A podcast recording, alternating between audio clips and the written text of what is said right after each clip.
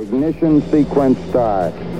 Six, five, four, three, two, one, zero. All engine running. Liftoff. We have a liftoff. 32 minutes past the hour.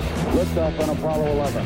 Hello, hello, everybody. Welcome back, Standing Brothers Show, episode 135. I am your host, Tim Apple, joined by Harry Doyle here, and we have a fantastic show for you guys.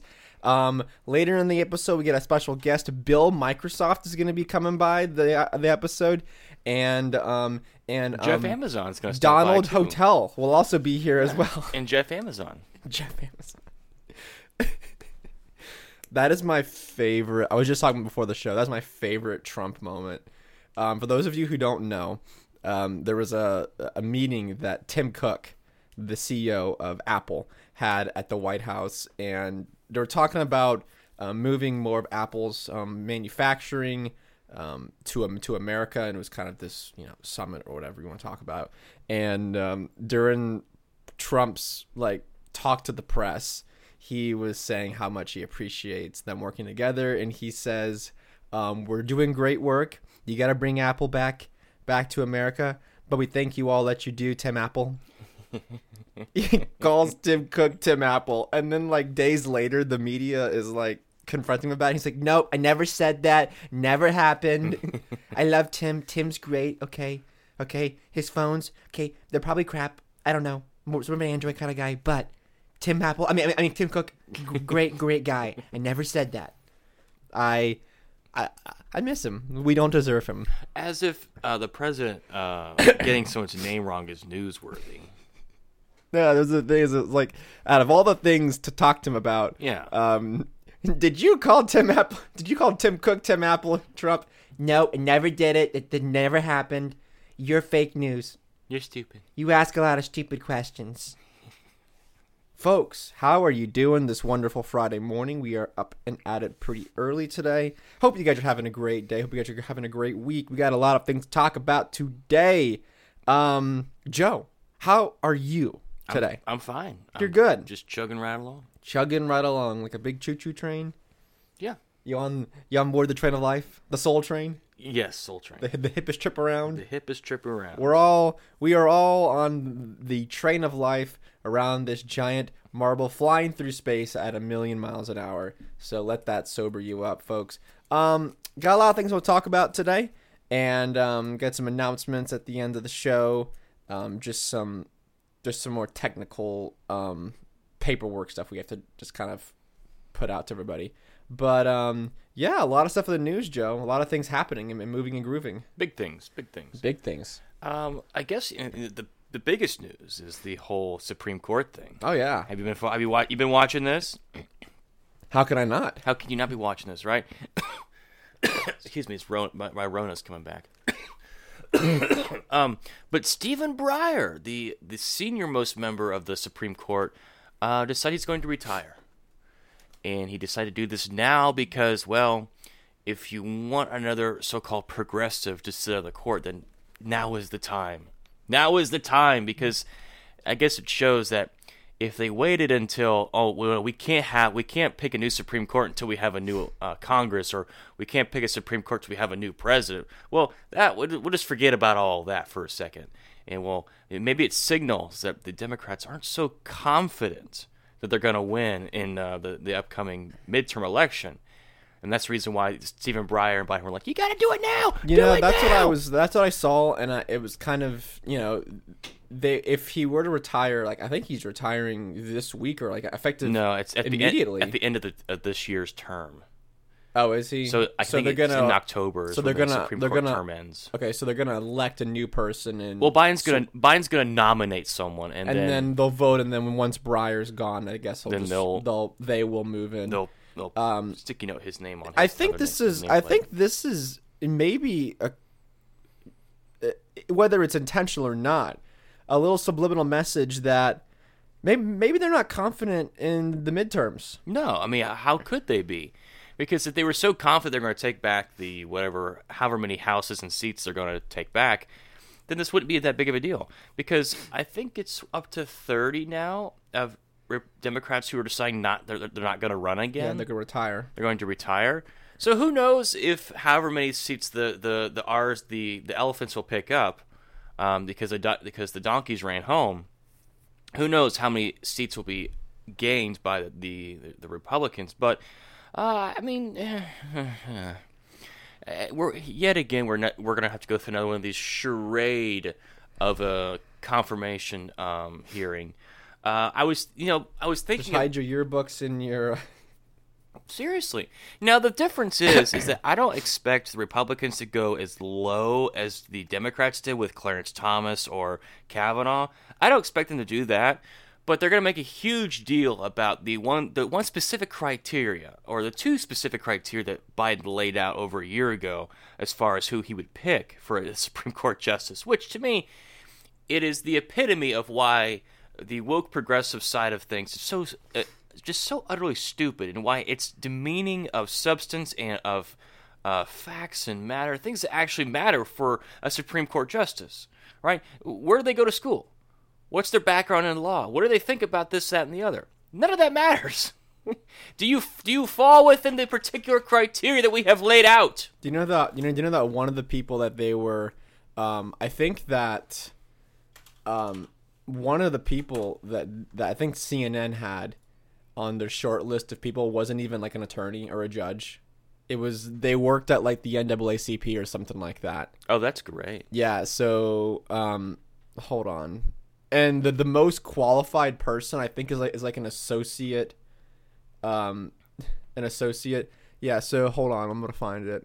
I just I just now remembered that. Yeah, so here we go. A civil rights attorney um Sherrilyn Ifill, um a civil rights attorney um, who was the director and counsel of the NAACP Legal Defense. So never served on like a court, never um, had to issue rulings as far as like you know a district um, judge or a county. It's not even it's it's not even like a like magistrate or or any anything of the, of the lower levels of what a judge had to do. Just an attorney, just a civil rights attorney, which will be great to see her opinions on you know like um, vaccines or um, guns, something that doesn't have to do with with civil rights. She's like, well, let me think. Um, let's let's let's look here about um, I don't know um, antitrust. Okay, well, how does this deal with civil rights? Because like really, that's all that I do is a civil rights attorney. i mean well, well look who's standing behind her though the Reverend. the Reverend Al Sharpton. So, uh, the, uh, the Chuck Todd of S- C- CN, not not CNBC, MSNBC, um, Yeah. I guess, whatever. Uh, Chuck Todd, probably one of the probably, probably just as dumb as Don Lemon from CNN, but whatever. So he had a panel on, and they were going over just raving over uh, the Biden's uh, Supreme Court pick that hasn't been named yet. So uh, he said that what he said was is that um, he said they're celebrating on Wednesday in this panel about this the the retirement of uh, uh, Justice uh, Justice Breyer, and he's he basically said to that Todd was telling was Todd was already hailing President Biden's yet to be named SCOTUS pick as someone who will be as iconic as Thurgood Marshall. He later declared that there were no red flags in the still unnamed court pick, as far as the record goes we don't even know who this person is, and he's saying it. It's going to be iconic. It's Thurgood Marshall. And it's going to be it's going to be groundbreaking. It's so inspiring because of this person who may or may not be picked. Like you don't even know who it is. But I think the biggest thing that people are jumping on is um, the criteria of what Biden's um, pick has to be. So well, he made a promise. Yeah, so he did, yeah, so Biden made a cam- a campaign promise, and he was asked, and he said, "Well, you know, um, if I had the opportunity to to select a Supreme Court justice, um, I make a promise to, that it'll be a black woman, um, which is which is fine." Um, if you think that excluding um, half of the population based on sex and the and another Well- vast majority based on the based on the the melanin count in their skin, Well, what is a woman? Exactly. What is a woman? That's not for me to decide. That's uh, so. I mean, could it be a trans man or a trans I, woman? I, I don't- guess, but what what even goes further is they're like, well, we need this because we need a black person on the Supreme Court and we need diversity. that would all be fine, well and good if Clarence Thomas didn't exist. Well, see, but Clarence Thomas is the is the token Negro. you ain't black. You ain't black. You ain't black. because you're He's lost his blackness. because he's basically white, just like uh. Just- He's a closeted white person. He's a he's a deeply closeted white person, just like how um how the the, the black community uh basically just gave up Colin Powell. we don't. We don't want him anymore. We don't want Colin Powell. Uh, th- yeah, th- that is the most ridiculous, um, asinine thing. Um, I've read Clarence Thomas's autobiography. It is fantastic. Um, and seeing like, okay, so you people want to gripe at me for for whatever on race and stuff like that, whatever, um, because they think that there's this giant oppression and plight um, toward towards minor, towards minority minority groups in society today. Go look at Clarence Thomas's history. Whenever he had to live in the Jim Crow South, and he recounts um, the Klan marching in front of his house, like having parades, and he would have to go inside. You know, you talk about real like fear and oppression.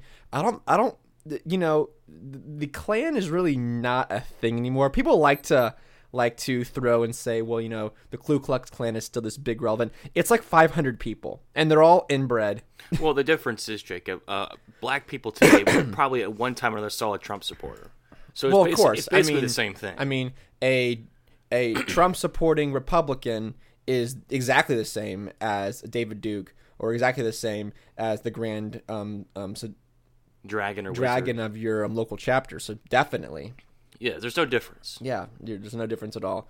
Uh, I, I, I Well, we also had the first openly white supremacist president. it's true. In true. Trump. He was, And he wasn't even white, he was orange. He was literally Hitler, and I'm so glad that we were able to vote Hitler out of office because, man, um, the authoritative dictator that we had in office, we voted him out. Man, that was that, was- that was well done. Just round round of applause. The the idea of, of picking someone based solely upon, and I mean, you could have given Trump cr- cr- crap for this because he said that that he wanted to pick pick a woman. How about this? Okay, how about this? and then this is a radical uh, idea that won't that won't be popular with some people, but I, I really don't give a crap. Um, the Supreme Court is a pretty pretty important position. It's, it holds a lot of power. Um, you have a um, an opinion, um, a slice of an opinion that'll affect uh, literally the entire country. So, and this is based solely upon your intellect and your experience and your knowledge of the, the um, law, the Constitution, and natural rights. Just, just maybe, um, we should pick somebody who is the best qualified for this position, regardless of how they look on the outside or the inside. Because I, because honestly, I don't care. For all I care, if you could put someone on the Supreme Court who would defend natural rights and give people back their their their their Second Amendment rights, guaranteed their First Amendment rights, um, and and get the get the the government's boot off of the throats of Americans. I don't care if they're a bisexual, androgynous alien creature who has no nose and who is a um, transracial Eskimo um, bound to a wheelchair. Um, you know, uh, From Hawaii. yeah, from from Hawaii. I I, I, honestly don't care. Like it, it, the identity of that person does not like. I don't look. People like to like to see like to say that if you have somebody on the court that looks like you, then you can identify with them, and then they speak for you. I am white, and I am a man. Justice Breyer does not speak for me, and he does not represent me or my ideals. So to use the same argument, You know what's funny though is that of all the Supreme Court justices, like there's majority of them are white. So Kavanaugh, Gorsuch, uh, Roberts, Alito, Sotomayor And is s- uh, she's Hispanic. Uh, right. she's But isn't she the majority- Pacific? I think. the majority of the justices and and the chief justice are all white.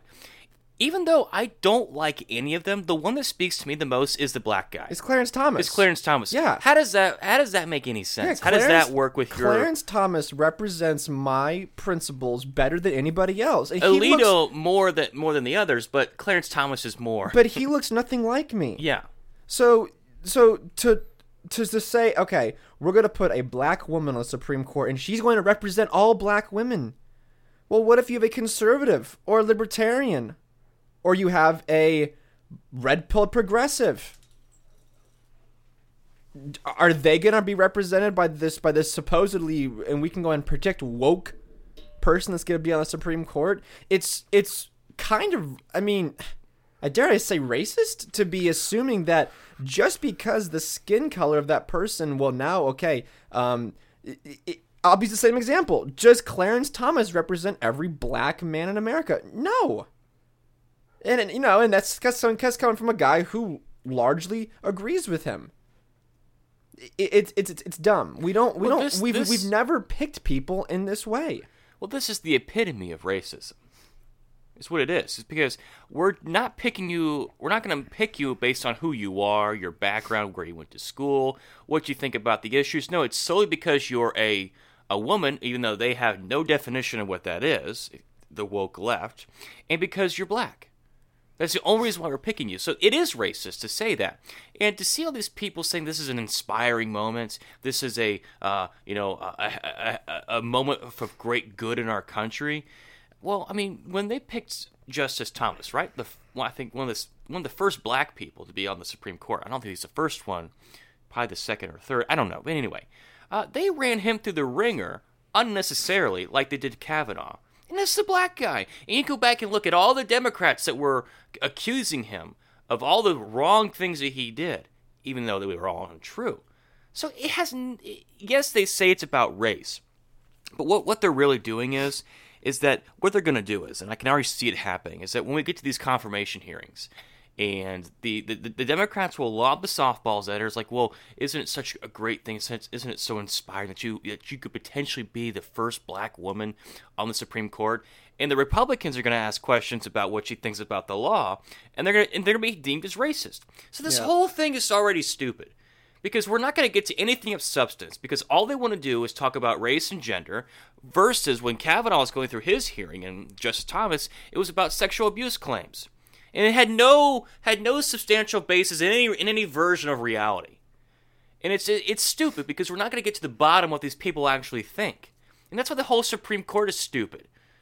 Because if you can't pick someone to the Supreme Court where these people hold a, a stupid amount of power these days and we're only picking them on their, their race and gender, not what they think about anything. Well, we are picking about what they think on the inside because if you notice, they're not like um, nominating like a Candace Owens who who Well, I wouldn't vote for her anyway. well, but yeah, what I'm saying though is that if they wanted diversity, if they only cared about the skin color and the sex of the person, then well, then why isn't a Candace Owens on there? Because clearly qualifications don't matter if you can be a civil rights attorney and this the head of the um, NAACP. It you know this is this is this is what you whenever you you've given the example many times about how this is all WWE. It's all WWF, right? They put this product out um, for you to see, but but really there's so much backroom dealings that's going on. They are picking somebody that is going to agree with them, um, um, like policy wise Politically. and prince. Yes, politically, they're the they are picking someone polarized but court. they are phrasing it and they're putting the product out there like, oh no, we're pi- we are picking a diverse pick. We're picking a black woman. you know what this is? This is the same thing as it's the, it's the Money in the Bank challenge, right? You have to go, you have to grab the ladder and go grab the the, the briefcase of Money in the Bank, you know, the the WWE game. And what this is is that a white male, actually, a, a white male, a hero, will go up and grab the the briefcase and he'll act like he's won. And then here comes down the steps comes Vince McMahon. And he pushes the ladder up. and he pushes the ladder away, takes the briefcase, and gives it and gives it to the to the to the black lady who got knocked out early in the round. That's what this is. Has nothing to do with with her merits. She got knocked out early, but nothing to do with the merits. It's all about white people, white liberals, white woke liberals, virtue signaling, genuflecting on their knees, begging black people not to hate them. That's all this is and it's it's it's demoralizing it's demeaning to people of, of minorities because here here they are because what white people are essentially saying is well you can't do it on your own so I'll help you. Because because without the white person you couldn't do it. How that is the most racist thing that you could ever do. To, to, to take pity on someone else because they're black and well I, because I'm white I have an inherent uh, you know I have inherent uh, white guilt or whatever and because I have such white guilt, I'm going to do everything in my power to uh, bend on, get on my knees and bend over for you because you know because I have so much white guilt. It's it's it's so stupid. Well, and that's not to say that that a black woman like necessarily shouldn't be on there. Like that, That's not what I'm that's, That's saying. not what I'm. That's not what we're saying. Some people may may take this as as saying, "Oh, well, you just don't want to. You just want to see only white people." No, I, I like as I said, Clarence Thomas is Clarence the only one that Thomas is my- represents us. Clarence Thomas is the best Supreme Court justice we've got. If you want to look base solely on, um, you know, defending natural rights and principles of the U.S., the, the thing he's actually supposed to do, like he's doing the the best out of all of them. It's funny how CNN puts Roberts on the conservative side. Like what? Yeah. I, oh, oh, oh, okay. They just they just do that to make the liberal justices look way smaller. Um, but look, if if you were to give me a panel of of nominees and the best person there was a black woman, then yes, I would pick them. This is this is not the this whole idea that that that people are discriminated against based on their um, their skin color or their or their gender nowadays. Um, I, I find I find funny because because um, there was a guy like Gavin McInnes said this many many years ago. He said that never in the history of the of of the modern world has has this happened. Oh, I see here that you are applying for this accounting job, and you have whoa, you have you have you have loads of experience in this position. Wow, and you can save me, you know, a hundred thousand dollars a year in, in, in, in savings. That's amazing. And you only want the median salary for this? Well, I'd be crazy not to hi- hire. Oh, you're a you're a black man. Um, yeah. Um, so we'll call you. no, that, that's not how any of this works. That's not how capitalism. People have to make. In this, in this, this, people want to put hyper capitalistic society we have. They don't have the the the luxury to discriminate against. Because I'm telling you right now, if if major businesses could make more money and cut costs more effectively with an all diverse cast of characters, they would do it in a heartbeat because they don't care about who takes the role necessarily as far as what they look like. They just care about making money and saving money. The same thing goes. The same thing should should be going for this. I like how they say that. Um, well, it's a black woman's turn next. You know, I'm still waiting for a um, Hispanic man or a Korean man. Where's the Korean woman on this on this list? I'm still waiting for that. Um, there's no Polynesian representation. There's no South African representation. Um, there's no Eastern European representation on this on this list. Um, there's definitely no Chinese. I, I don't see a single, a single Chinese person on this list. So to say that it's a black woman's time next, I want to see some receipts on that. Um, because apparently they're all pulling from the same list that apparently I am omitted from seeing. Everyone's saying, "Well, it's a black woman's turn next." Okay, um, you can send me the um, my email will be listed down below. You can comment on a Substack. Show me the list. Send me the list. Show me like, okay, it was you know, uh, white men, was black men, and it was white women, and whatnot. But uh, obviously not number for for black women. It's musical chairs. well, I they're all they're all saying the same thing, so they must they must have some list. And like next in line, they're like, oh well, next on the docket is is a black woman.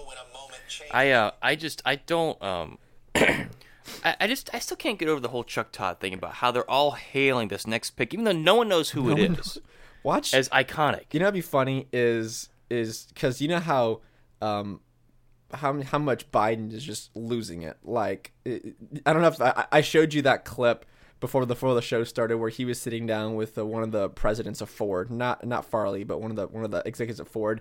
They're talking about um, his tour at the um, EV plant there in um, Dearborn, and Biden Biden was saying, um, you know, thank you for bringing me out to uh, your EV factory out in uh, Dearborn, and um, we went out and drove the um, man, what's that that that um, uh, yeah, um, but uh, it was uh, great, and the media thought I was crazy, but I had a lot of fun, and the the um, the Hummer was fun to drive. Wow, Ford doesn't even make a Hummer. But No, you know what'd be great is if Biden's like, I am picking a black woman, and it's uh, Candace Owens, and everyone's like, what? Hold a second. He's like, w- it'd be funny is if you were to slip like a Candace Owens photo, photo, which I- I'm not even the biggest fan of Candace Owens, but if you were to slip a photo of her, and he just like looks at the photographs, is like, well, This one's the youngest. This will be my my legacy the longest. I'm picking her. Would Chuck Todd feel the same way Oh, about not. picking that? Or like Conalingus Rice? Do you think that he would have the same way if Well, he picked- because Candace Owens, even though she is black and she is a woman, even though they can't des- describe what that is, uh, she engages in wrong think, and I think we've already been over that. Ah, yes, the wrong thing. She engages in wrong think. She thinks for herself. She does her own research. She doesn't follow the science. Um, She's a COVID denialist or whatever, and thereby ex- excluding her from the short list. She's also the- an anti-vax um, flat earther. Too. right, and she's probably a closeted racist. Probably closeted. She probably hates black people. She she probably hates herself. She's just like, man, if only I could kill myself and still live, I'd, I'd probably. What's that? A Clayton? What's that? On the Clayton Bigsby, he'd he'd kill himself because he's so desperate to the cause. I'm overwhelmed by the irony. um, uh, so, uh, uh, what's his name? Chuck Todd. Uh, again, swooned over these the short list, even though we don't really know who some of these people are. And he said, "Do you and do you expect this future Supreme Court justice to be iconic in the black community like Thurgood Marshall was?" And this lady he asked this to said, "Absolutely." Absolutely. I do think this justice will be an icon like Thurgood Marshall was, because she is breaking a glass ceiling. She is breaking a bear, barrier. She will be the first, and that's how history will remember her. And I think that's a lot of, of why people are celebrating right now. And it's like, well, no one's been nominated, no one's been confirmed yet. Yeah, but we're already. But this whole thing about the glass ceiling, the glass ceiling, like, well, glass ceilings don't exist. I mean, if they do, that's kind of stupid. But uh, glass ceilings is like, what's it's like yet again, you need the help of a white male. You need Joe Biden's help of all people to break the glass thing that you couldn't break on your own. Again, I will make my point again about how it's the the the uh, self-hating woke white people who are doing everything in their power to bend on their knee for for uh, for the minorities, saying that you can't do it yourself, so I will help you. It's like that is the uh, I guess it's the bigotry of low expectations. I guess I don't know. I don't know. Well, I mean, how would you feel? like sometimes I give this example because I, guess I mean I had a conversation a long time ago about diversity, um, forced diversity and stuff like that, and I said, um, I didn't use this example, but I'll just use this. It's it's, just, it's a very same example. Um, I love baseball. Baseball, my favorite sport, the whole wide world. Um, and uh, a very popular league out in Japan is the Japanese Professional League, and it is about ninety percent Japanese. Now, if there was a diversity call from the owner of the uh, Japanese baseball team and said that there's just too many dang Japanese people in this league, never n- never mind the fact that Japan is you know overwhelmingly Japanese. Um, and Imagine that. Imagine that. It's like we need a more diverse baseball team, so we're gonna pick any white person we can find or any black person we can find. How would you feel if you were that person selected? Not not based on your ability to hit field or pitch, um, based solely upon the skin color of your skin or the, the the color of your skin. Like, yep, yep, that's you. You know, um, um, last last night I watched Matt Walsh's show, um, who I think is funny, even though I you know I think he um, he's one of those conservatives that I just kind of roll my eyes at sometimes, but he he's funny and he puts a good on a good show. Um, he made a good point about what made Jackie Robinson so so important and so and the reason why he's the only baseball player that the entire league stops and celebrates because of what he did. Um, he didn't break the color barrier because the owner of the Brooklyn Dodgers was like, "Dang, this team's too dang white. We, we need a black person." No, he broke it whenever nobody wanted him to break it. it. He was he was not liked. He was his life was threatened. He was there was stuff thrown at him at games. He was segregated in the locker room and on and, and in the dugout. You know, he, he this was not a host. This was a very hostile environment for him, but he persevered and he showed his ability on the field multiple times and is regarded as one of the best second basemen to ever play the game of baseball. And, that, and that's not because of the color of his skin, it's because of his ability on the field. And that's what makes him so special. If he was a simple diversity hire in the 1940s, then nobody would care. No one would care because there was no struggle for him because he was welcomed in with open arms. Like, oh, well, you know, you know, we're all going to love Jackie because we need to fill up our diversity quota. Gotta check a box. Gotta check a box. It's time for a black. It's it's time for a black man to enter baseball. So it's got to be. We'll just find any any random person. They're just forget about Jackie Robinson. They, they just found some random guy on the side of the, the side of the street. Said, "Can you catch a ball?" Yep. Okay. You're there you hired. You're hired. So you're playing for the Brooklyn Dodgers now. No, that didn't happen. He worked hard. He overcame insurmountable odds and persevered and thrived. And again, became one of the greatest second basemen, top top 10 second basemen of all time, which is saying something for all the second basemen that have played the game of baseball.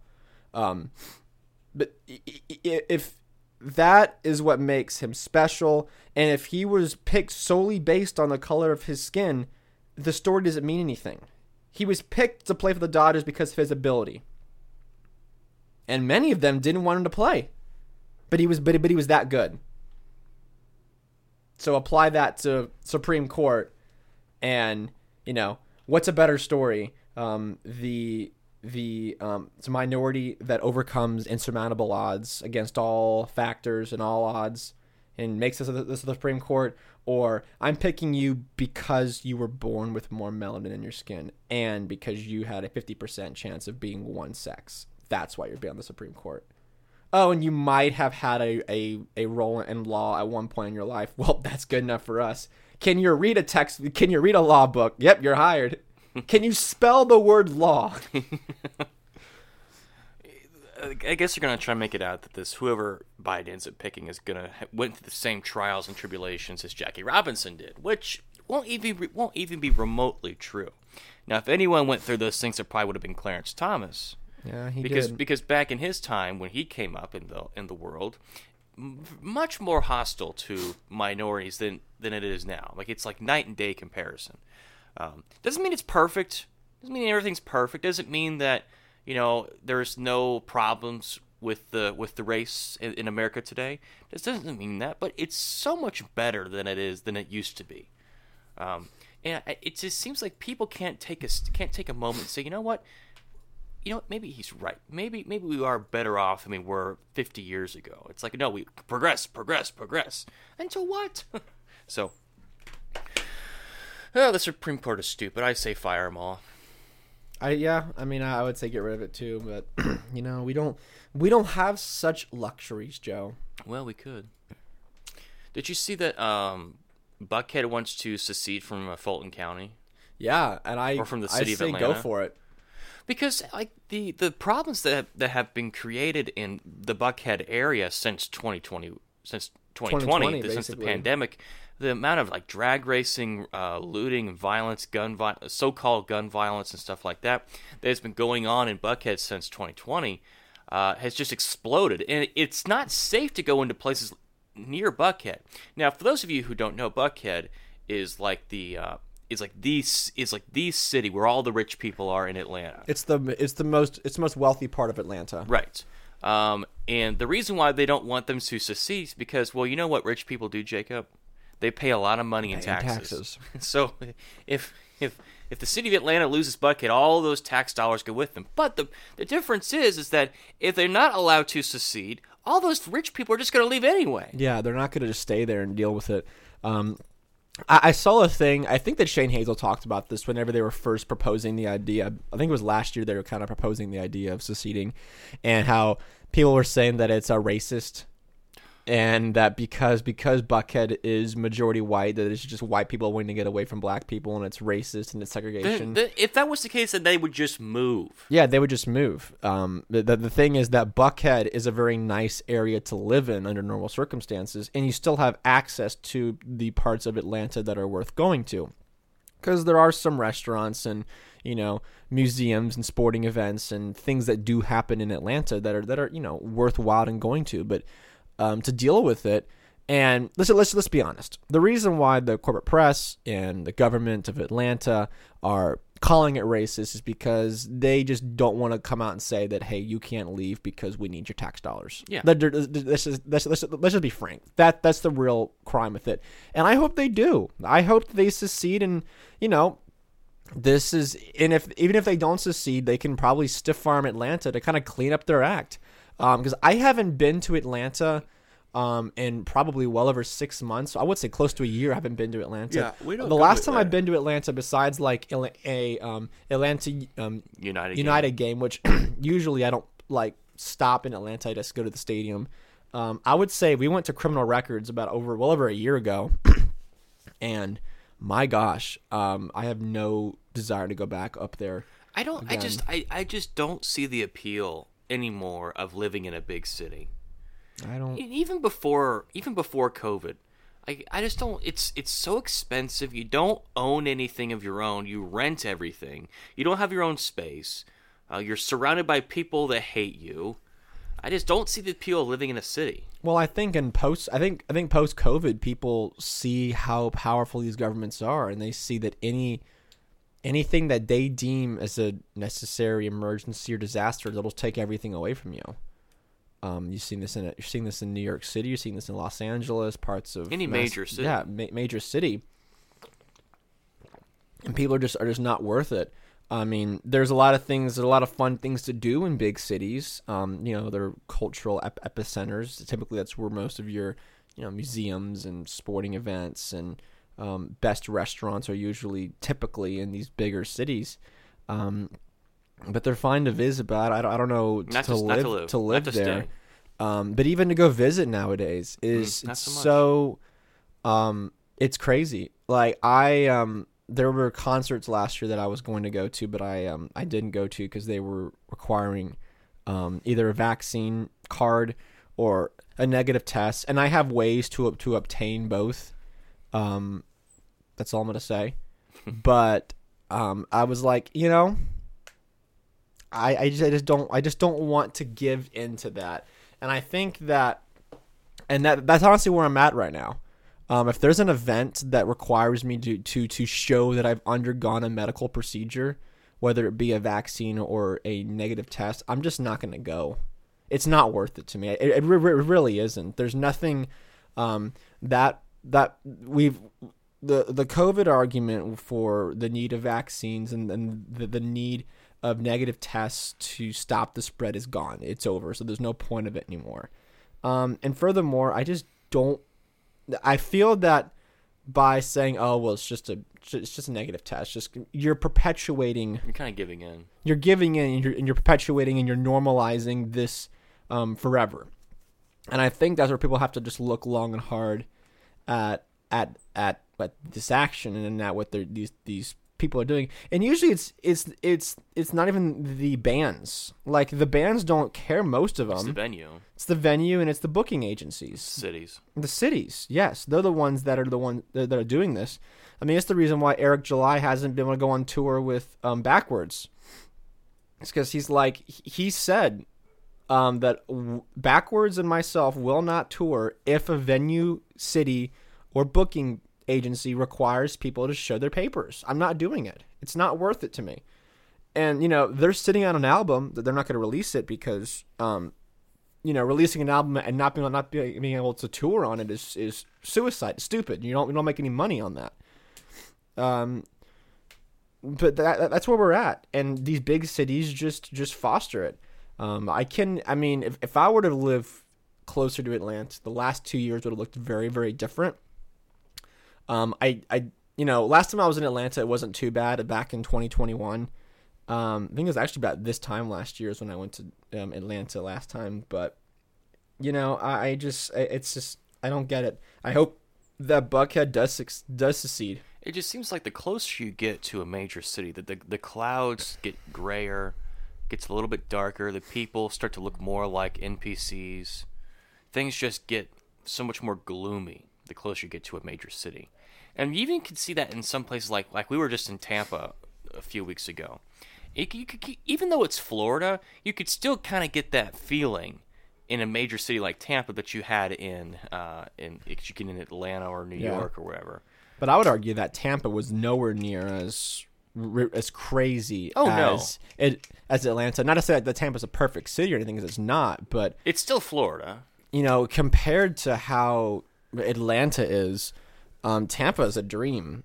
Because you know, we went to a um, Jo Jorgensen rally back in 2020, the summer of 2020. We went to went to one of her rallies, and it was it was held outside some restaurant, and, and Shane Hazel was there. A bunch of the people people, people were there, um, but they had drag racing Right behind us. right behind us. People on dirt bikes and ATVs just driving down the cities of Atlanta, and no cop cares. Like you know, it's illegal.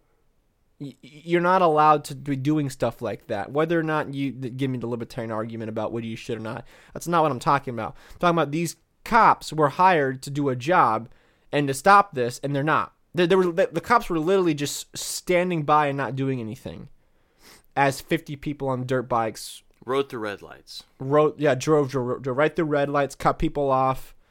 Um, the city's the, the city's gone to he- gone to heck and back, and um, Well, it hasn't come back. I think it's still there. it's still there. It's it's it's it's trying to find that that um um that um so, so return ticket, but she Yeah. she can't find it. I don't, I don't even want to go to a, a Braves game because the new Braves stadium is past Atlanta, Yeah. and it takes a stupid amount, a long time to get there. And even even though the the area around the new Braves stadium is nice, I just don't want to go and be around all those people. Not because I'm scared of COVID. I just, I just want to be around all those people. Yeah, I mean, I went to the Braves game because the Braves and Yankees came by. That's the only reason why I went. Um, if I go to a Braves game now, it's because a a group, a group of friends are going, and it's you know an event that you go with friends, um, which is like the, the the the venue is secondary to who you're going with. Um, if if you go in that context, or to see the Yankees, or to see the Cleveland Indians play, those are the only teams that I will be willing to drive and actually go to. Um, if it was not the Yankees playing that that those two days, there's no way, there's no way in heck I would be going. No. Um, to either one of those games. Um, but but even with like me and my dad went to, and I was still like okay, I was cleared from a COVID to go. Like I was cleared to go back to work, but I was still like You hear the side effects. and not yeah yes. I was like the post covid like just haze and you know dizzy and had had a little to no appetite. Um so i was still feeling the after effects of it. Um and of course you know i think the biggest thing for me getting back out in public was i, I got covid in august and it's hot. It's, it's hot here in georgia um during that time. And being locked up in a house for 10 days air conditioned then going outside when you're weak it just zaps you it just drains you when you're in that heat um so you know i loved going to those games the yankees won both of them because you know they're the best and they beat the braves They're like good. but they're like a good team. Um, but you know that second game, I was just like, it's a hike, man. that's gonna that, that's gonna be a hike because it took us two and a half hours to get up to that game. Bro, will you mute your Shut phone. your shut your mouth. Anyway, um, did you? Picard's calling you. Yeah. Um, did you see that the Biden uh, the administration wants to regulate cryptos It's a matter know, of national security. I saw something about that. Maybe it was in the Wall Street Journal. I saw an article about that I've got one here from Barron's. from Barron's. Okay, yeah, go go for it. Talk about it. Uh, so the Biden administration is preparing to release an executive action that will task federal agencies with regulating digital assets such as bitcoins, Bitcoin, and cryptocurrency as a matter of national security. A person familiar with the with the White House tells Barron's. The National Security Memorandum is expected to come in the next few weeks, would task parts of the government with analyzing digital assets as assembling a regula- regulatory uh, framework that covers cryptos, stablecoins, and NFTs, or non fungible tokens. Um, this is the this is the thing that I this is the problem that I saw with with cryptos, and especially with the the stupid NFTs.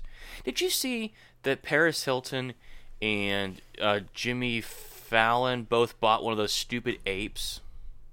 Are not aren't those NFTs? Yes. Yeah. They spent how many thousands of dollars on a picture of an ape?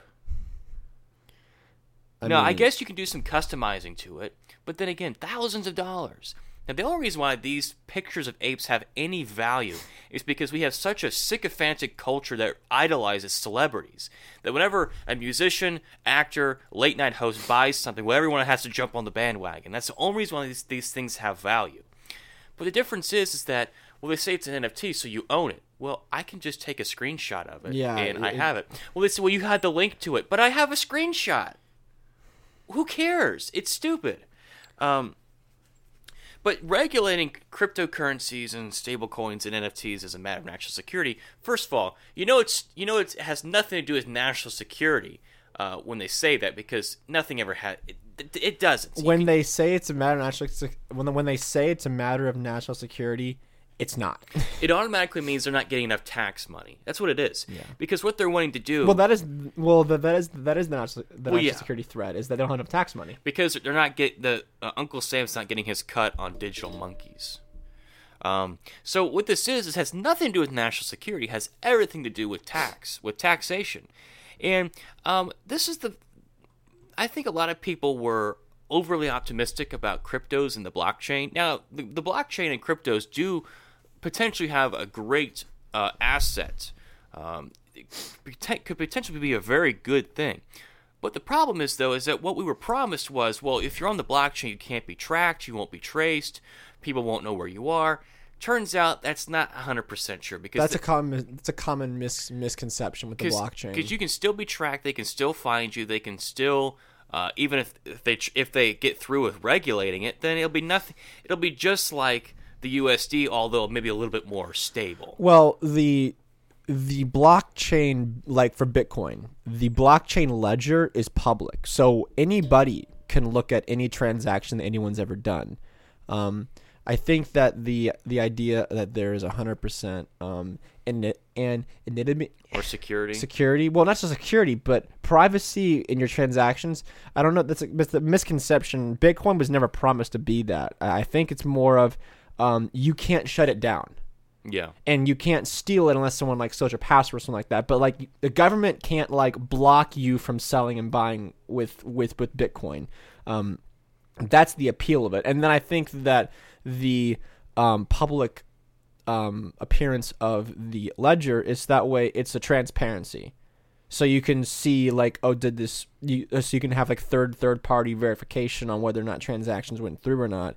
Um, but um, the idea of bitcoin is that y- you can't shut it down so so the, so the, so the government couldn't go into like null and void bitcoin like they could technically null and void the us dollar if if they if they wanted to and they could say, "Hey, now you have to buy, um, you know, you know, it's like some Biden dollars or like some Biden bucks or whatever." Fed coins. Yeah, yeah, exactly. Like like Well, like a Fed coin. I think the problem is though is that you know, we say that about the blockchain. We say that about you know that you can't shut it down.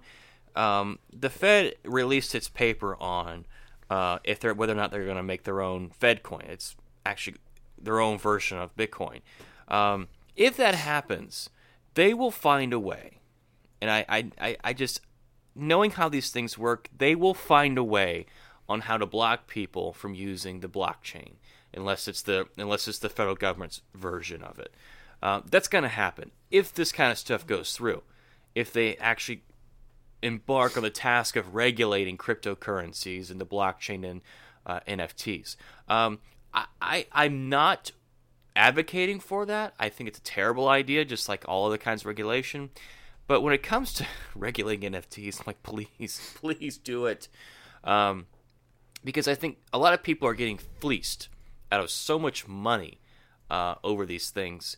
And, um, and this, it, it, I guess this is just a larger commentary of just why, um, of why I think that we're being pushed into the metaverse. It's because, well, what are NFTs? This is the kind of stuff you would buy in the metaverse, right? You have like your metaverse, like NFT house, and, and your NFT Nikes, and, and your and your NFT um, hats, and your and your NFT Lexus, and So you so you, you plug yourself in or you put the the goggles on and you're in your uh, make believe house where you've bought all these things with real money, but that yet they don't exist in reality, only only in your own version of artificial re- reality. Um, and it, all the people who are hyping this stuff, um, the NFTs, uh, I think are are selling people a bill of goods. Now I'm not saying the technology behind it is bad, but when it comes to buying things that aren't real, like art, non-physical things like art or or a house in the metaverse, you're being fleeced out of your money and you're being pushed into the matrix. So the technology behind it, maybe you're your the deed to your house or sporting event tickets will be NFTs where supposedly people won't be able to to scalp them or steal them. Well, they already have that now. right. But the future, like the deed to your house, might be an NFT. That might be a good thing, maybe. That you can have like a secure digital license to like a certain account or something Yeah, like that. if it's like, tied, if it's tied to a physical thing, like if the deed to your house was on the blockchain, but yet you still you actually own a real house. Yeah. okay, that's that's that's, well, that's, a, that's a good idea. That's different. That's just like a digital receipt or a digital like certificate. right. that's that's completely different than like, oh, hey, you have a house and it is a bunch of ones and zeros on a computer Right. screen, and that doesn't stop somebody from just like taking taking a screenshot of whatever it is and owning it. because there's two different things, right? Because if you buy the ape art, they're saying well, you own the piece of art. No, you you only own a receipt, which takes you to a website where that art supposedly exists. Now I can take a screenshot of that because you were stupid enough to post it on Facebook. I can take a screenshot of it, and now I have it for free, even though someone paid tens of thousands, if not hundreds of thousands of dollars for it. It's a scam. there's a there's a there's a great example. So on most investment websites, you can buy um, ETFs or you can buy fractional shares of gold, and typically they're um, they're like digital receipts for gold that's held at like various vaults around the world, whether it's in Australia, the the UK, Switzerland, whatever. And you have a physical representation, and if you buy X amount of shares, you own X amount of ounces of gold or whatever. Um, at, at any time, you could say, "Hey, I would like my gold now," and you can exchange that receipt for the gold that's held there. At any time, you can request, you know, so like delivery. Yes, technically, all that you're buying is a is a um, a digital receipt or a digital certificate saying you own gold, but it it's not with the you're not buying that certificate. You're buying what the certificate stands for. It's like okay, if you want to buy a house in the metaverse, whatever, and you had a certificate, and you said, okay, you own this house that's in Arizona, and at any time you can go to this house, and it's really there. That's that's completely different or if you say hey i'm to buy an art and i and i want to be stored at this museum in atlanta or whatever um, you still own that piece of art it doesn't matter what the what, what the certificate um, is. It doesn't matter if someone takes a picture of, of that certificate and screenshots it. No, no, you still have legal ownership of it. Like you can you can photocopy a receipt to a or a deed to a home. That doesn't mean you own the home now. That's the complete difference with it. We are being thrust. Our culture is thrusting itself into the realm of of inauthenticity or uh, the lack of auth- authentic- authenticity. Gosh, I can't say that word. Because there are people that are saying, well, you know, there are people that said the same thing about the internet. Okay, they said the internet is is uh you know, I, I remember watching um Bill Gates was on with uh. Uh, David Letterman. They're talking about the internet, and he, Bill Gates was saying you'll be able to send electronic mail. You, you'll be able to listen to sporting events through the through the uh, through the computer. And David Letterman said, "Have you heard of a radio?"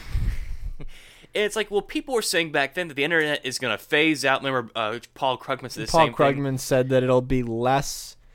It'll have it'll have less of an impact than the everyday fax machine. Right. And how many people actually use fax machines anymore? Almost no one. Yeah. So the people were completely wrong about that. And the same people who were saying, you know, don't count out the internet back in the 90s are saying, well, don't count out NFTs now. It's like, okay, yes, some people will probably find a way to make a, a stupid amount of money off of this stuff. But are we going to take a step back and say, you know what? Maybe we shouldn't do this, right? Because people are saying you got to get on the digital real estate market. You're not buying anything real. Just just say that again, but slowly. You got to get in on the digital real estate market. We are thrusting ourselves into the metaverse. We are thrusting ourselves into a, into a world where where we don't own anything physical, right? So this might be, put your tinfoil hat on. This might be a grand conspiracy here, but you know how the the people who are the big proponents of climate change and the the the Great Reset, whatever, say, well, you will own nothing, you will be happy. and you'll be happy. That's what this is. That's what that's what I think NFTs in the metaverse are. This is how they will embody because we all know that uh, that the whole climate change thing is going to look very similar to the COVID lockdowns. It's because the, to protect the planet, we can't go outside, we can't use our cars, we can't go to theme parks, we can't travel, all of this. Well, people still want to do those things, but how are we going to trick them into uh, thinking they're doing it without actually doing it? The metaverse, Yeah. NFTs, buying digital real estate. People are are are. It's, it's like it's like high school all over again with people saying, "Well, well, look at this digital house that I have." Well, no, your digital house is smaller than my digital house. this is this isn't real. This stop this. Stop stop this before it gets out of hand because this isn't real. This isn't healthy. This isn't right. Um, I have a different take on on on, on NFTs. I, I may sound like a, like a like a raving lunatic boomer, but I think that I think, but I think I'm right. I have a different take on on um, NFTs. You said they should be regulated. Yeah, Um, I say no. I say if if some here's the thing. I was being kind of I was joking. I was kind of joking. Here's here's my thing. If someone is stupid enough to go out and pay um, ten thousand dollars for a digital home, and the, let's just say next year the entire NFT market completely collapses and that home is worth nothing, um, that means that stupid person has less capital to make other stupid decisions. So if you're gonna get swindled, because really, let's just be honest, what's the difference between a NFT maker who just conjures up these NFTs out of thin air. Because really, that's all. They're not like. Actually, I'll put it this way: a snake oil salesman has more. Um, has, has has more productivity for the market than an NFT maker. Because it, could- because at least the snake oil salesman gives you a glass bottle um, that the crap comes in. And use maybe you can use the bottle for something else, and maybe you can use the snake oil if it's um, corrosive enough to um to um strip the paint off of your deck or something. So at least there's some value with the snake oil salesman, um, even though the snake oil is not going to cure you of of of any um, ailments. At least you're getting a nice handmade glass bottle out of it. Um, whereas and that took time and effort to to to make that glass bottle. Um, but uh, a a NFT maker who just conjures these these ones and zeros out of thin air has produced nothing to the economy. And even if your house, you know, doesn't do anything, and you realize that it's all a scam, um, at least with Snake Oil, you have a nice glass ball that you can um, store water or coins, and or you can build a ship in. Well, people, But I have I have no problem with with people losing money, and I have no problem with with with with, with pe- pe- people making money. Listen, as Frank Reynolds once said, there's two kinds of people in this world. there's dupers and there's dupies. Okay, don't be a dupie. You gotta be a duper. Okay. what if you just choose not to play the game? Or, or just not to play the game. Yeah, I don't buy NFTs. Um, I do have some. I'll be, I'll be honest. I have some. I have some cryptocurrency. I do as well. Um, but I don't see cryptocurrency here. I, I, I've always said I don't see cryptocurrency as a store of value or as an investable um, asset. I see it as a way to, to gamble. Like, I'll It's, fully, like, it's like a commodity. it's a commodity. Well, I w- I wouldn't say it's even commodity. I would say that it's just a form of just of just gambling. At this point, it is. Yes, the the the, the um, technology has not shown um, itself um, stable enough yet. Um, and the people are like, oh well, well, well, well, one day Bitcoin will will um, be used like like like like the U.S. dollar, and and would I like to, would I would I, would I like to see that happen? And you have a competing currency to the U.S. dollar? Absolutely, I'd love to see anything compete against the U.S. dollar, but um, whenever you have an 8% swing in either direction, what business is, is going to want to take that as currency knowing that, hey, you, um, that, that, um, five dollars in, in Bitcoin that you gave me yesterday is now only worth four dollars and fifty cents. So no business is going to want to um, do commerce with that. So until they can figure out how to stabilize it, um, it, it it- it'll be. It, I will only consider it to be as a, as a as a gambling endeavor, which is fine. Like I, I'm nothing against gambling. Go for it. People uh, have often used the example of the Mona Lisa. Well, you know, I can get a picture of the Mona Lisa. The difference is, though, is that it took uh, an artist, a world-renowned artist, even in his time, years to make that. It took actual skill to make that. It took time to make that. He sweated, sweat and tears over that thing, versus just copying pasting on the on the on a computer and then calling it art. Like there's one original There's there's only one Mona Lisa.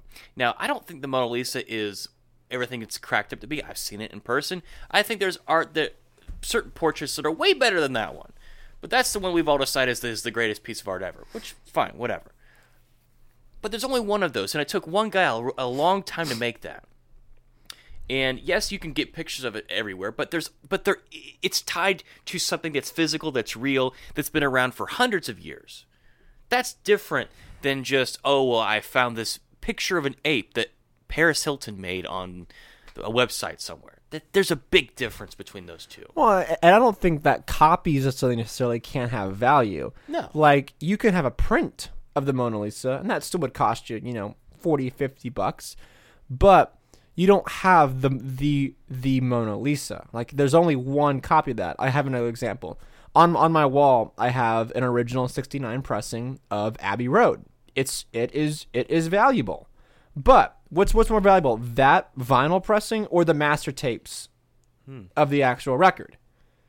You know, yes, they're copies, and yes, I can just go have a copy of it. But what do you think would would be worth more, the master tape that they that they recorded the album on, and that was used to press the records, or do you think my record is worth worth more?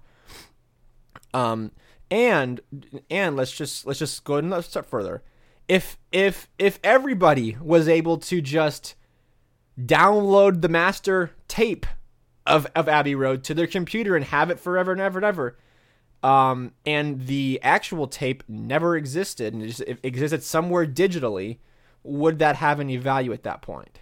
If if everybody could have it, well, no. It becomes less and less value because you know value comes from um, usability, rarity. That's where that's where perceived value comes from. So if you have a picture of an ape that some um, loser celebrity um, drew a picture of or created, um, but I could just go onto Google Images and download the same picture. Sure, I don't have a a, a digital key to a website where I can look but at the same the image, but I have the picture. I, I, can set it as my background on my phone if I wanted to. Um, that is anything like that. And I, I, think that maybe this might be like evolution working itself out more and more. Um, that you know you you have these people who are so glorified with with with celebrities and with trends and with um, stupid social media and TikTok, um, which is probably where a lot of this um, hype comes from. Is just from all, a lot of these garbage sites that um, people are willing to spend good and hard money for this. So I think maybe this might be the way that evolution is working itself out more and more in our society that these people won't be able to reproduce and they won't have the opportunity to attract mates because they don't have any money and they've made stupid decisions stupid, stupid decisions in their life. Um, so maybe maybe this maybe this is actually kind of a good thing. Maybe maybe we should be encouraging people to buy NFTs because if you are dumb like uh, buying crypto is fine. I don't really care about that because in most cases crypto there's a finite amount there's a system for tracking it system for using it like like you you can go and buy things with crypto now like it's a usable thing as well, that's of right how you now. buy nfts but what, what i'm saying though is that like is that i can't just download a Bitcoin and then go and buy something with it. Yeah. I have to like earn it or I have to mine or something. I have to put effort into acquiring a Bitcoin or in or, or, or one Ethereum token. I can't just go into Google Images and download 500 Bitcoin. Like there's there's a scarce there's a true scarcity of it.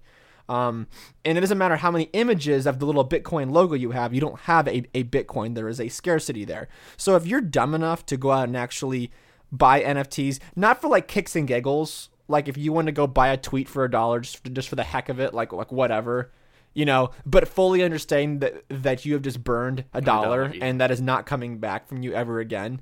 Um, I say I say go for it. I hear people saying that you know I, am not saying you have to get on TikTok and dance or whatever, but I am saying that you have to acknowledge that this is the future and this is the way that things are going to be done now as far as things like TikTok. That's how the world is going to be run now. Well, if that's the case, then I want nothing to do with uh, with popular culture and how things are done. You I checking want, out? I, I, want nothing to do with that. Um, because you know, in every in almost every dystopian movie that has ever come out, is that uh, when people uh, when all people want to do is become either celebrities or they want to go into uh, high uh, fields of like engineering or uh, uh, engineering or, or architecture stuff like that. And yet, but nobody wants to be a farmer, and nobody wants to be uh, a plumber and stuff like that. Society always falls apart. Well, I don't think there's nothing wrong, wrong with with being an engineer. I think N- nothing wrong with being with wanting to I be think that the things. world needs engineers. Like we need to build things. Well, yeah, it's true. We do need this, but if everybody wants to be an influencer or an astronaut, Oh. that's a problem. Because if you look at what the what what young people want to do today, it's they want to be an influencer, they want to be a YouTuber. Everybody wants to be a YouTuber. Everybody wants to everybody wants to be a celebrity. What I've always said about that is there's nothing there's nothing nothing wrong with Nothing wrong with being a celebrity. technically we are content creators and technically you could in a roundabout way call us influencers I, no, for uh, no, I, re- no I reject. no I reject influence. and you could with it. you could make an argument that we influence the public towards towards liberty and towards economics and Austrian economics. You, there, you, you, you, one could make that argument. I'm not saying they're necessarily right, I just prefer a raving lunatic. but as I've always said, this is a hobby. Like if this becomes my full time job, uh, uh, fine. But if it doesn't, like I, I'm, I'm not doing this. I don't write on my Substack. I don't do this podcast twice a week for the sole purpose of like one day becoming the next Rush Limbaugh or the next Sean Hannity or like the next biggest um, um, star on on radio or on the internet. It's not what it's not why I do this. Um, which is some people that's like their only goal in life is like if I don't become a YouTube star, then I'm I'm finished. Or if I don't become the next um, Charli D'Amelio on well, people TikTok. see that this the is the fact only that I way know, to make it in life. the fact that I that, that I know that that girl's name is um, haunting to me because like I, I didn't I didn't want to know that, but when I was doing that um, article, Every time her name is mentioned, a brain cell dies. whenever I was doing that article about um, the um, TikTok stars that that made more than CEOs, I just was like, well, I sat there and I said, what does she really post? Like, like is it really, really, is it really that bad? So I went on to YouTube and I typed her name in, and then I was like, you know, compilation or just like best of 2021 compilation. I sat there for about five minutes watching these, and every single video is her dancing. And and it's not like like you can you can dance and be a professional dancer and it be you know um, well done and well executed and beautiful. Um, but when you're just like I- don't even consider that really like dancing. Like, is moving your arms doing like to me? It just looks like a more trendy version of the Doctor Evil dance. Like that's what that's what it looks like to me. You know, call me call me a boomer, call me old, call me old school, but like if you were to take that that that Doctor Evil um, little dance that he does for Scott at, at the first Austin Powers movie and put a trendy trap beat behind it and kind of speed it up and you know screw with the um the um, video a little bit, you, you could probably have a, have a, a, a number one TikTok on um on that platform. But like yeah, literally every it, it was twenty minutes of just her dancing. Sometimes sometimes like- like to like to the same to, to the same exact song, just a different different move or she'd have like friends in there and they'd be like you like do like some moving their arms in the air and and acting and stuff like that. And you know i, I after i um had to um you know do do cpr on my brain cells so i don't permanently lose them i um i was like are people i was like no people really don't consume this. Like i refuse to that people consume this.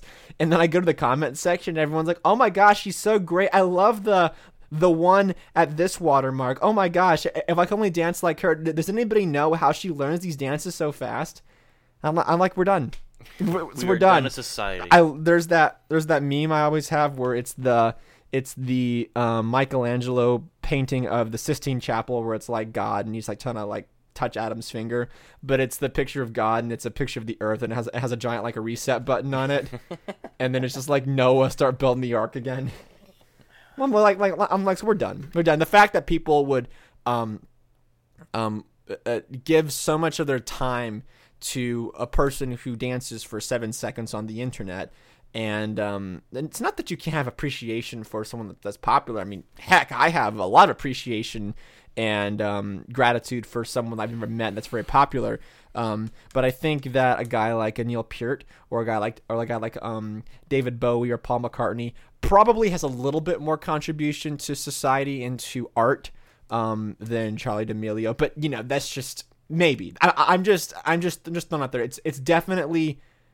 It, it, maybe it's not a lot, but it's probably a little bit more positive influence on the world art and um, entertainment. Well, because the difference is David Bowie was a, was a creator. What she does when all these other TikTokers do, they take someone else's song and someone else's dance moves and make and then they copy and paste it of their own. But Joe, she learns them so fast. How does she learn those So dance moves what? so fast? So what? You know, I, I, I wouldn't be so opposed to, I guess, the metaverse and, and NFTs if we didn't have such a culture of censorship and government uh, and just outright authoritarianism that comes from tech companies. If Mark Zuckerberg wasn't Mark Zuckerberg and there wasn't problems with Google, like there's serious problems with Google. If we didn't have any of these problems, maybe. But because these companies and these people that run these companies are so freaking evil and because they have such because they are so tied to the state in so many different ways, I just I'm not so confident that it, I that, the, that, the, that, the future is going to be so I- rosy and perfect. I disagree. I am okay with the metaverse. I'm okay with NFTs. I'm okay with all this on one one condition that it doesn't replace regular life. And here's why. but it's going to. No, no, no. let- Just let, let- let me finish, okay? And this is my last thing I'm going to say on this, okay?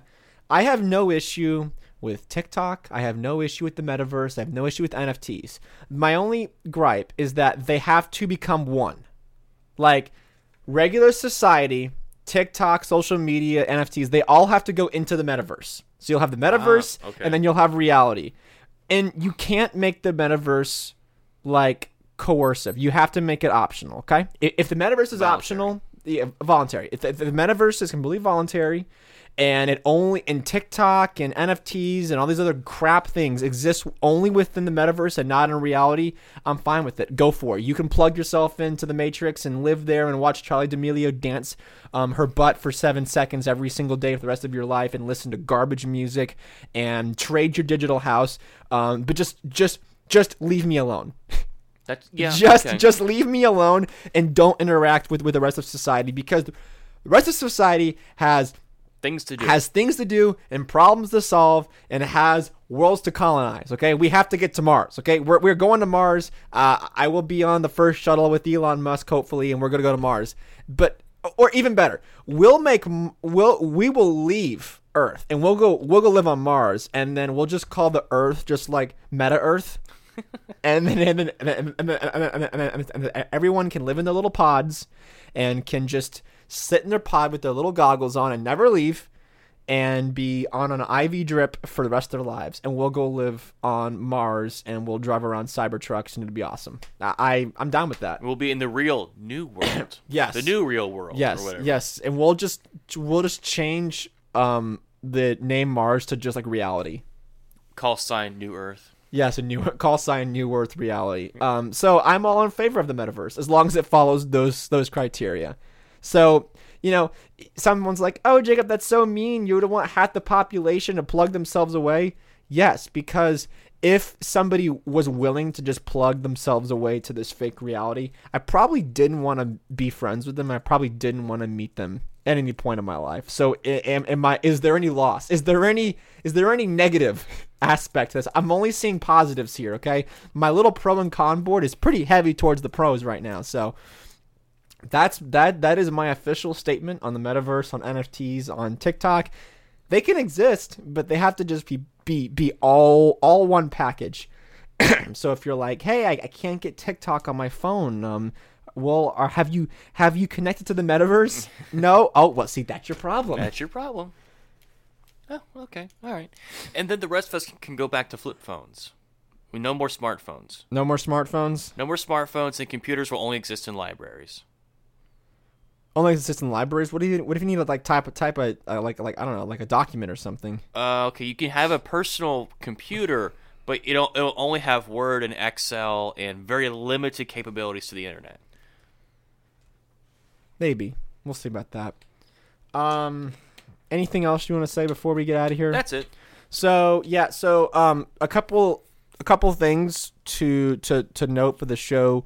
Um, I am slowly but surely moving everything over to um, a new web, a new email hosting site called um, Proton Mail. It's completely end to end encryption. I have a personal account over there that I'll be using for now.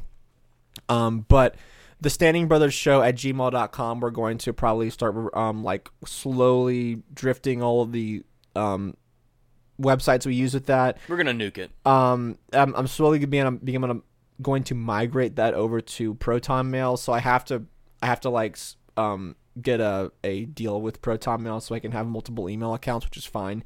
Um, but I'm trying to get slowly more and more away from Google. I've been kind of working on that this um this month and then then in February gonna be working more at that. I know that I have to use Chrome for school. Like it, it won't it won't work in any other browser, so that's fine. I'll just be for school purposes. But slowly moving everything over to Proton. So um, on all the Substack articles, I'll be linking down my Proton um, mail address down there. And that's the best way to get in touch with, with, with me now. Um, I'll stop posting the Standing Brothers Show at gmail.com um, in the description for the for, for new podcasts. Um, and I'll, I'll just put down my personal email for now until I can get an official show Proton email um, up and running. Um, second thing, be on the lookout. I think Monday I'm going to be up um, posting a new full length article on my Substack. It is um, on the drug war. It's gonna be spicy. So um, if you, I, I, I encourage people to read it. I know this is gonna get a lot of flack. Um, what I what I may do is if it gets enough traction, I may answer questions about it because I know people are gonna have different opinions. Um, even people who I think largely agree with me will still disagree on some aspects of it, which is completely well, fine. What we could do is, if anyone has any questions, just email. You will remain anonymous, and we'll answer on the show. Yeah. Um. So what I'll do is, uh, is that I will look for that Monday morning. I think it's, it, it's done. I, I'm just I'm just doing some proofreading and trying to find some um, sources to cite and stuff like that right now. And the grammar. Um. Yeah. I'm just trying to proofread and grammar check it right now. So, but look for that on Monday to come out. Um. After that, I'm definitely gonna be doing doing a album review, another music. Those don't take those don't take quite as long to do, and um, we have a surprise coming up. Yes. We have a, a non political podcast coming. I'm not going to spoil it, um, but it's going to be a podcast solely directed towards music. So we're, I think what I'm thinking about doing for that one is we're going to record it over the weekend and release it for, for, for Patreon subscribers first. So probably um, release it as soon as, soon as, as soon as we're done recording it and editing it. We'll go and upload it to Patreon for subscribers only. So if you want to listen to that early, I'm thinking I'm probably gonna release it like give it like three or four days on the Patreon page before it goes to Spotify. So if you want to listen to our music only podcast, we're not talking about there's no politics, Nope. no COVID, no nothing, just No straight NFTs. no NFTs, no, No metaverse. metaverse. no TikTok stars, um, no economics. We're just talking straight music from the heart. Um, be on the lookout for that. Probably Sunday evening is the plan to record that. So if you want to listen to that early and you want to jump on the bandwagon first, and you'll also get links to um, the Spotify playlist that we're going to be referencing from in that music only podcast. We'll have the links for that down below where you can um, go and listen to those um, playlists first. so if, if you're interested in that, get subscribed, join the website down below. Um, Patreon, um, patreon.com forward slash the, Standing Brothers Show is the way to do that. Five bucks a month gets you access to every single episode one day early. You can also buy a t-shirt from our Teespring store. They're pretty cool. Got a, got one. And um, again, reach reach out to the show, jacobstandards.protomail or protonmail.com is the best way to get in touch with me. So yeah, also the Substack is always there. I did a little thing Should yesterday. my email up there too. Um, if you want, I'm I'm just doing my email right now, just for just just until I can get the show's email That's up. So just it's like a temporary email right now. Um, but if you want to get on Joe's email too, um, you can always just link it down below if you want to get in touch with you personally. Um, so yeah, that's the show, episode 135. Thank you guys so much for listening to this episode. Um, links will be down in the description below. Check out the Substack later on on Monday. And I wrote something yesterday about the New York Times is beginning to feel the pressure on the COVID narrative. Go read that. It's, a, it's not long. It's only about a paragraph or two long. Um, it's Friday, so that means the weekend is upon us, and you know that always means I'm gonna encourage you guys to go do something awesome this year, or this this weekend, especially this year, and um, go have fun, go be with friends and family, um, go do something fun and inter- interesting. I know that my weekend will be full of school and writing articles and fun stuff like that. But for the rest of you out there who don't have a, a miserable existence of being scammed um, by a big big universities as myself uh, you can go do something else. That would be awesome. But I love you all. Thank you guys so much for listening. As always, the support and comments mean the most to all of us. Joe, you have anything you want to say to the good like, people? Like, share, subscribe, and give us a 10! Yes, we g- give me a 10. a 10. Those of you who don't know that is a Craig Ferguson reference. Uh, wasn't that the warm-up comedian? Yeah. Yeah, he comes out there he's like, "Give me a 10." People are like, "What's a 10?" But I don't know, but give me a 10. We call him a comedian, he's not really a He's, comedian. he's, I- yeah, he's he's not, he's, he's, not, he's not really a comedian. Anyway, right. Um, guys, thank you so much. Have a great weekend. We'll see you on Monday. Peace. Tranquility Base here. The Eagle has landed. Roger, plane. Tranquility, we copy you on the ground. You got a bunch of guys about to turn blue. We're breathing again. Thanks a lot.